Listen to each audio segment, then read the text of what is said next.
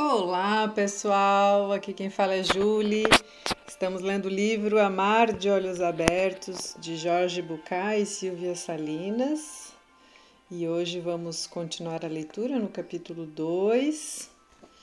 Para relembrar, a primeira leitura foi um pouco extensa, mas basicamente é, é, o Roberto encontrou os os e-mails né, na sua caixa, resistiu um pouquinho no começo e depois acabou abrindo e percebeu o quanto aqueles e-mails faziam sentido para ele no momento que ele estava vivendo com a namorada.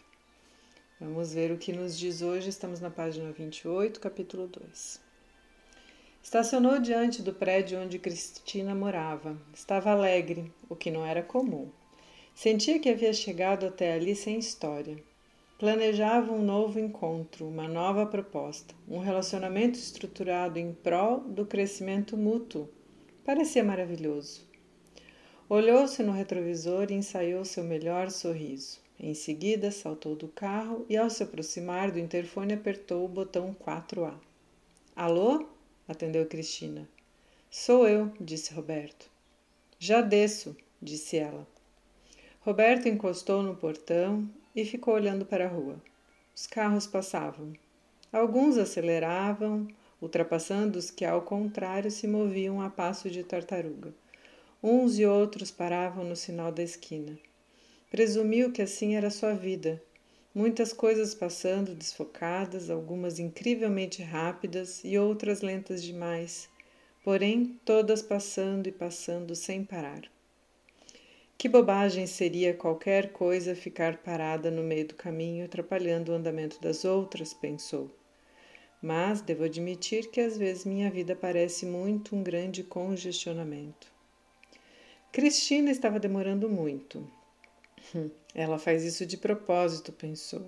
Está se fazendo de difícil. Começou a ficar irritado. Filha da mãe, eu venho cheio de boas intenções e ela ele se conteve. O que está acontecendo comigo? lembrou. Por que fico tão irritado por ter que esperar por ela? Por, por que esperar me irrita tanto? Também fico chateado e tenho que esperar por um cliente que não liga, pela resposta de uma mensagem, para que me atenda no bar e até para que o computador ligue. Ter que esperar me irrita. E continuou: o que há comigo para que não consiga esperar sem ficar irritado? A sensação de estar perdendo tempo sempre o incomodara. Lembrou-se da personagem do livro Pequeno Príncipe que vendia pílulas para que não se precisasse perder tempo bebendo água. Com uma única pílula seria possível economizar até 53 minutos por semana, anunciava o vendedor. E o pequeno príncipe havia pensado: eu, se tivesse 53 minutos para gastar, iria caminhando passo a passo, mãos no bolso, na direção de uma fonte. Perdendo tempo, resmungou. Como alguém pode perder tempo, perder algo que não se tem? Como conservar o que não é possível reter? Se pudesse escolher, o que faria se tivesse de mais 53 minutos? Sorriu. Seria um ótimo investimento usá-los para esperar o encontro com a pessoa amada, pensou. Agora o intervalo entre um carro e outro era maior. Vi um cinza, um azul e um branco. Uma caminhonete marrom, uma moto, um enorme carro preto e então, por alguns instantes, nada. De repente, não havia nenhum carro na rua. De repente, não havia nenhum pensamento em sua mente. Sentiu-se sereno e seu sorriso se estendeu a cada músculo do rosto. Cristina ainda demorou alguns minutos, quinze, vinte, quem sabe. Roberto não percebia o tempo passar. Todo o seu universo era formado por ele, pela rua e pela descoberta do vazio. A voz de Cristina o interrompeu. Cheguei. Oi, respondeu Roberto, tentando voltar ao mundo real. Como você sempre chega atrasado, comecei a fazer outras coisas, mas então você chegou cedo e ainda não estava pronta, justificou-se ela. Roberto já sabia como aquela conversa continuaria. Eu não cheguei cedo, diria ele, cheguei na hora. Para você, querido, chegar na hora, chegar cedo, responderia ela. Além de me fazer esperar mais de uma hora, ainda quer colocar a culpa em mim, argumentaria Roberto. Cristina, incomodada por não ter uma boa desculpa, certamente iria contra-atacar. Olha, Roberto, sempre o chamava pelo nome quando estava chateada. Considerando todas as vezes que eu tive que esperar, acho que você pode muito bem me esperar uma vez e sem reclamar. E tudo teria prosseguido como de costume. Eu nada disse.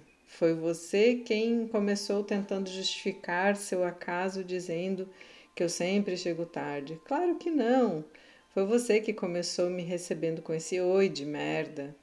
E esse seria o início do fim, Cristina continuaria. Se foi para isso que me chamou para sair, seria melhor que tivesse ficado em casa. E Roberto acabaria com a discussão. Você tem razão, tchau. Ela subiria murmurando alguns palavrões e ele deixaria o carro estacionado ali para andar vários quarteirões até seu humor melhorar ou até se atrever, diria a si mesmo, a dar um fim àquela relação, culpando Cristina por sua infelicidade, sabendo que ela, por sua vez, jogaria toda a responsabilidade em cima dele. Hum. Isso tudo que eu li estava em itálico, então é tudo que passou pelo pensamento dele. E agora vamos voltar à realidade, né? Mas não desta vez. Desta vez era diferente. Estava disposto a explorar até o final tudo o que havia aprendido. Ela está se defendendo, se justificando, ela está sendo agressiva para se proteger do, seu, do meu aborrecimento, pensou. Mas e eu? Estou aborrecido? Não, de jeito nenhum, respondeu a si mesmo. Talvez seu oi tivesse soado como uma reprovação ou, na melhor das hipóteses, Cristina já tinha descido esperando a reprovação e interpretaria assim qualquer coisa que ele dissesse. Em todo caso, valia a pena esclarecer as coisas. Fique tranquila, Cristina, disse ele. Está tudo bem. Não seja sarcástico, acusou ela. Não estou sendo sarcástico, acrescentou Roberto. A verdade é que estive pensando em algumas coisas e nem percebi que você estava demorando. Odeio quando você adota esse ar de superioridade, insistiu Cristina, ainda querendo brigar. Além do mais, não acredito em uma só palavra do que você está dizendo. Como é possível eu me atrasar 45 minutos e você nem notar? Espantoso, pensou Roberto, e sorriu outra vez ao se lembrar da sensação da rua vazia dentro dele. É uma pena que você não acredite em mim, Cristina, começou a explicar, mas a verdade é que não estou chateado. Em todo caso, se tenho que dizer como me sinto em relação a você e seu atraso, a palavra é agradecido. Agradecido? perguntou Cristina. Agradecido? Sim, agradecido. Roberto se aproximou e deu um beijo no rosto da namorada. Em seguida, olhou-a demoradamente enquanto a segurava suavemente pelos braços. Valeu a pena esperar, disse Roberto. Você está linda. Eles se abraçaram com carinho. Depois Roberto passou um braço sobre os ombros dela e a levou até o carro. Ficaram acordados até as cinco da manhã. A conversa com Cristina foi muito interessante e esclarecedora. Leram juntos os dois e-mails da Laura, sem se deter nas, nas previsivelmente longas explicações sobre as origens dos textos. Cristina mostrou-se cética com relação ao conteúdo. Concordava com muitas coisas, mas discordava de outras. Falaram muito sobre os pontos dos quais ela discordava. Roberto percebeu que estava demonstrando mais respeito pelos posicionamentos dela. Para Cristina, o discurso soava como um consolo para os tolos. Essa coisa de me consolar porque ninguém tem o que eu não tenho me parece estúpido, disse ela. Além do mais, pensar apenas em si mesmo me parece muito psicologismo. E se o outro realmente está errado? E se o outro de fato está agindo mal, de maneira inadequada, prejudicial ou agressiva? Ela também sustentava que a proposta partia de uma ideia conformista.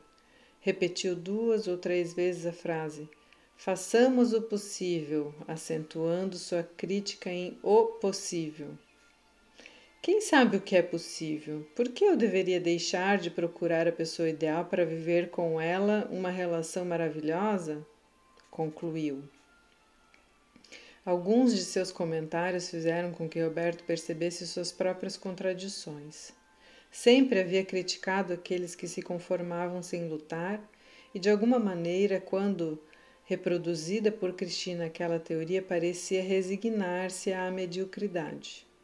Ela tem razão, pensou Roberto, e, diferentemente de outras ocasiões, lhe disse isso. É, você tem razão, não havia pensado por esse lado. Essa frase foi a chave que abriu uma porta dentro de Cristina. A partir de então, a conversa se tornou mais suave e esclarecedora. Concordaram que nem o amor nem o companheirismo devem ser sacrificados para salvar o outro. E então combinaram que cada um deles passaria a se dedicar ao máximo a perceber o que estava acontecendo consigo mesmo a cada momento. É verdade, disse Cristina. Por exemplo, hoje à noite, quando desci, achei que você estaria chateado. E em vez de ver o que se passava comigo, agi como se estivesse mesmo reprovando meu atraso. Agora percebo que era eu quem estava chateada. Bem, disse Roberto, isso já passou. Valeu a pena, disse Cristina. Valeu a pena, pena em letras maiúsculas, reforçou Roberto. Naquela noite fizeram amor como nunca. E embora Roberto sentisse que nunca estivera tão em contato com seu próprio prazer, com suas próprias sensações e concentrado em seu próprio orgasmo, lhe pareceu que para Cristina o sexo também tinha sido melhor do que em outras vezes. Teve a confirmação disso quando apagou a luz e viu a maneira como Cristina se acomodava na cama. Olhando-o com um sorriso no rosto, ela disse a frase que no código do casal era sinal de máxima aprovação. Muito bem, Gomes, muito bem. Roberto devolveu o sorriso e piscou para ela. Ela o olhou uma vez mais e se virou. Apagou a luz, aconchegou-se junto ao corpo dele e fechou os olhos. Alguns segundos depois sussurrava, meio adormecida, como se falando para si mesma. Muito bem. Por volta das 14 horas, ao acordar, Roberto tateou a cama procurando por Cristina, mas não a encontrou. Embora ela tivesse lhe avisado que ao meio-dia iria um churrasco na casa de Adriana, Roberto fora dormir certo de que, como fizera tantas outras vezes, ela deixaria a amiga esperando para ficar com ele. Levantou-se bufando de mau humor, requentou o café que tinha sobrado da noite anterior. Remexendo a bebida escura, afogou no redemoinho que se formara na xícara sua sensação de ter conquistado o paraíso. Ela fora embora, preferir aquele churrasco estúpido a um maravilhoso reencontro. Merda, praguejou. Tomou o café sem sequer sentir o seu sabor. O que Laura diria de tudo isso? Ligou o computador, procurou entre as mensagens recebidas e lá estava. E aí começa a mensagem. Então, para que estar acompanhado? Usamos nossos olhos para nos ver e nos reconhecer. Podemos ver nossas mãos, nossos pés e nosso umbigo. No entanto, há partes de nós que nunca podemos ver diretamente, como nosso rosto, por exemplo, tão importante e particular que nos custa acreditar que nunca poderemos vê-lo com nossos próprios olhos. Para conhecermos visualmente essas partes vetadas ao nosso olhar, precisamos de um espelho. Do mesmo modo, em nossa personalidade, em nossa maneira de ser no mundo, há aspectos ocultos à nossa percepção. Para vê-los também precisamos de um espelho, e esse espelho é o outro, o olhar do outro mostra o que meus olhos não podem ver. Assim como na realidade física, a precisão da imagem refletida depende da qualidade do espelho e da distância da qual me olhe. Quanto mais preciso for o espelho, mais detalhada e fiel será a imagem. Quanto mais próximo eu estiver, mais clara será a minha percepção de mim mesmo. O melhor, o mais preciso e mais cruel dos espelhos é a relação a dois. É o único vínculo que nos permite ver de perto nossas piores e melhores características. Os casais que nos procuram perdem muito tempo tentando convencer o parceiro de que ele faz tudo errado. A, medida, a ideia é que entrem em acordo em vez de julgar ou tentar mudar um ao outro. Quando aponto constantemente seus erros e vivo para lhe mostrar como agir e para ensiná-lo a fazer as coisas, talvez faça você se sentir um idiota, o motive a ir embora ou, pior ainda, consiga que você fique só para me irritar. Quero que você me ouça com atenção, com toda a atenção que se dispensa ao interesse, ao desejo ou ao amor.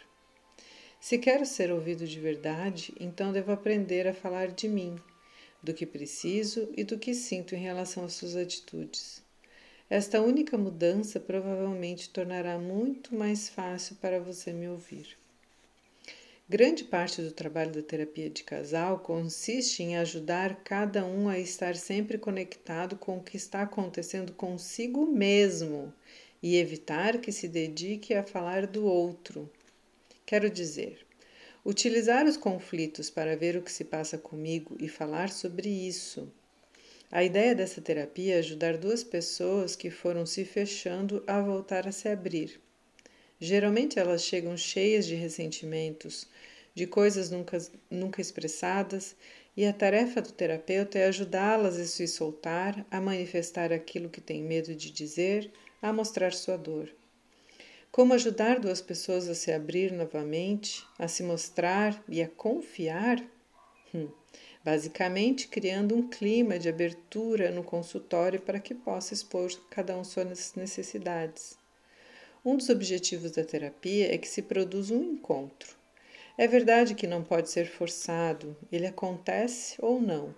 No entanto, determinadas atitudes podem ajudar. O que os terapeutas fazem é observar como o casal age para evitar esse encontro, de modo a mostrar isso a eles. A maneira de não impedir o encontro é estar presente, em contato com o que está acontecendo comigo mesmo. Isso também vale com relação ao meu companheiro. Ver do que ele precisa, qual a sua dor. Mais uma vez percebo que os conflitos são uma oportunidade para me descobrir, me conhecer, estar em contato com o que se passa comigo e aprender com isso. Os casais nos procuram porque estão fazendo exatamente o contrário. Cada vez que há um conflito, cada um começa a interpretar o outro e a lhe dizer o que fazer, a responsabilizá-lo pelos problemas.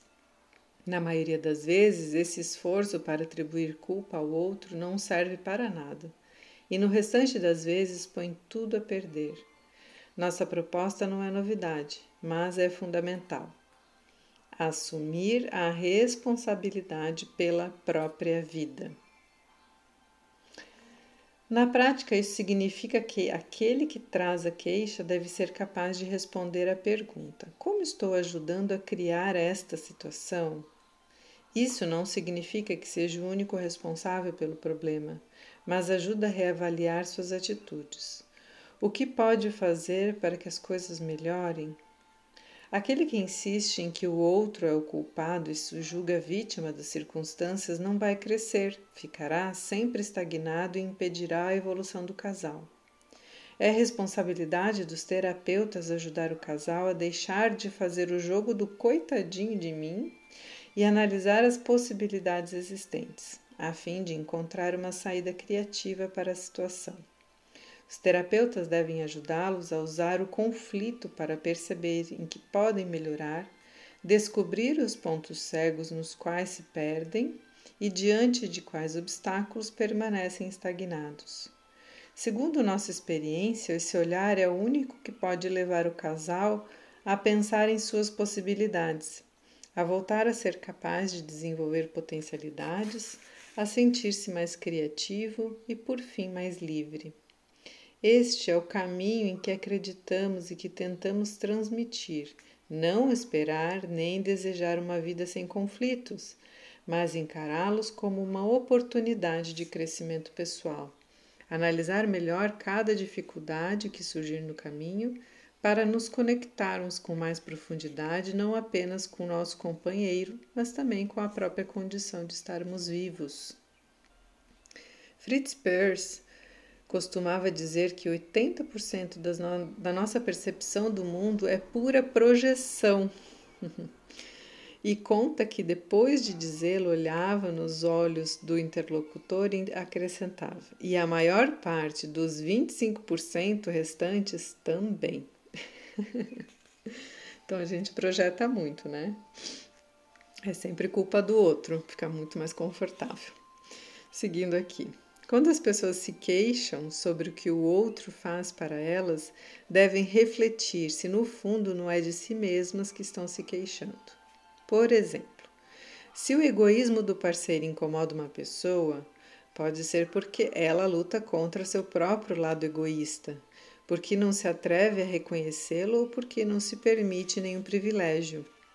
Seu caminho então passará por analisar seu egoísmo e trabalhar isso, deixando que o outro seja como quiser ou como puder. Consideremos outro tema fundamental para os casais: a divisão de tarefas. Se ela precisa que ele assuma determinadas tarefas domésticas, pode negociar para ver o que cada um faz e chegar a um acordo. Mas, em vez disso, ela perde tempo mostrando como ele é egoísta e o comparando à mãe. Você é igualzinho a ela? Não chegará a lugar nenhum. Não há nada pior do que mencionar as mães durante as brigas. Dica preciosa aí, né, pessoal? Uma frase apropriada seria: Você pode ser como quiser, mas vamos combinar quem vai ao supermercado. Abrir caminho para a comunicação é uma decisão muito mais eficaz e sensata do que demonstrar quão egoísta ou generoso cada um é. Como terapeutas, gostamos de propor o seguinte jogo. Pedimos a um dos pacientes que deixe fluir todas as acusações que tem contra a pessoa sentada diante dele. Que deixe que se transformem em insultos, burro, mesquinho, grosso, etc. Incentivamos que diga o que pensa, que grite, que acuse seu companheiro e deixe sair todos os insultos reprimidos. Depois de alguns segundos, pedimos que fique imóvel. Então chamamos atenção para sua mão e lhe mostramos algo significativo e muitas vezes revelador. Enquanto aponta com um dedo para o outro, três dedos apontam para ele mesmo: o dedo médio, anular e o mindinho que lhe dizem que talvez ele seja três vezes mais burro, mesquinho ou grosso que seu parceiro. Quando uma característica do outro me incomoda, isso quase sempre significa que, na verdade, o que me aborrece é o fato de eu mesmo ter essa característica. Se não estou em conflito com esse aspecto em mim, não me incomoda que o outro tenha. Então, devo sempre perguntar: por que isso me irrita no outro? O que isso tem a ver comigo? Aproveitar os conflitos para o crescimento pessoal é disso que se trata. Em vez de usar minha energia para mudar o outro, usá-la para observar o que me incomoda em mim mesmo. E assim termina o e-mail, né? E aí ele diz assim: Meu egoísmo, gritou Roberto para a tela e desligou o computador. e assim termina o capítulo 2. Muito, muito legal, falando sobre a projeção e sobre isso que não acontece apenas com os casais, mas que isso acontece no nosso dia a dia, no trabalho, em outras relações, que o que me irrita no outro muitas vezes tem mais a ver comigo do que com o outro, né? E é bem difícil olhar é, tentando ver é, essa questão do que, que é, o, por exemplo, o egoísmo do outro. Ah, então eu sou egoísta. Às vezes não é tão simplório assim a explicação, né? Não é porque é muito inconsciente, tá lá, né? Num lugar que a gente não acessa tão facilmente. É uma construção de uma vida. E aí o que incomoda no outro tem algo de meu, ou que eu tento lutar contra, ou algo que eu realmente faço, porque daí não podemos cair na banalização de dizer, ah, eu não sou uma pessoa egoísta e me irrito que o outro seja, então isso não é meu. Mas quem sabe, talvez é muito difícil para você não ser egoísta e você se esforça para fazer isso, ou enfim, tem alguma parte de você que gostaria de ser e não é. Enfim, é algo que está em você, né? Não necessariamente que seja algo que você é. Ok? Espero que vocês tenham gostado dessas reflexões Um lindo dia para todos e até o próximo áudio.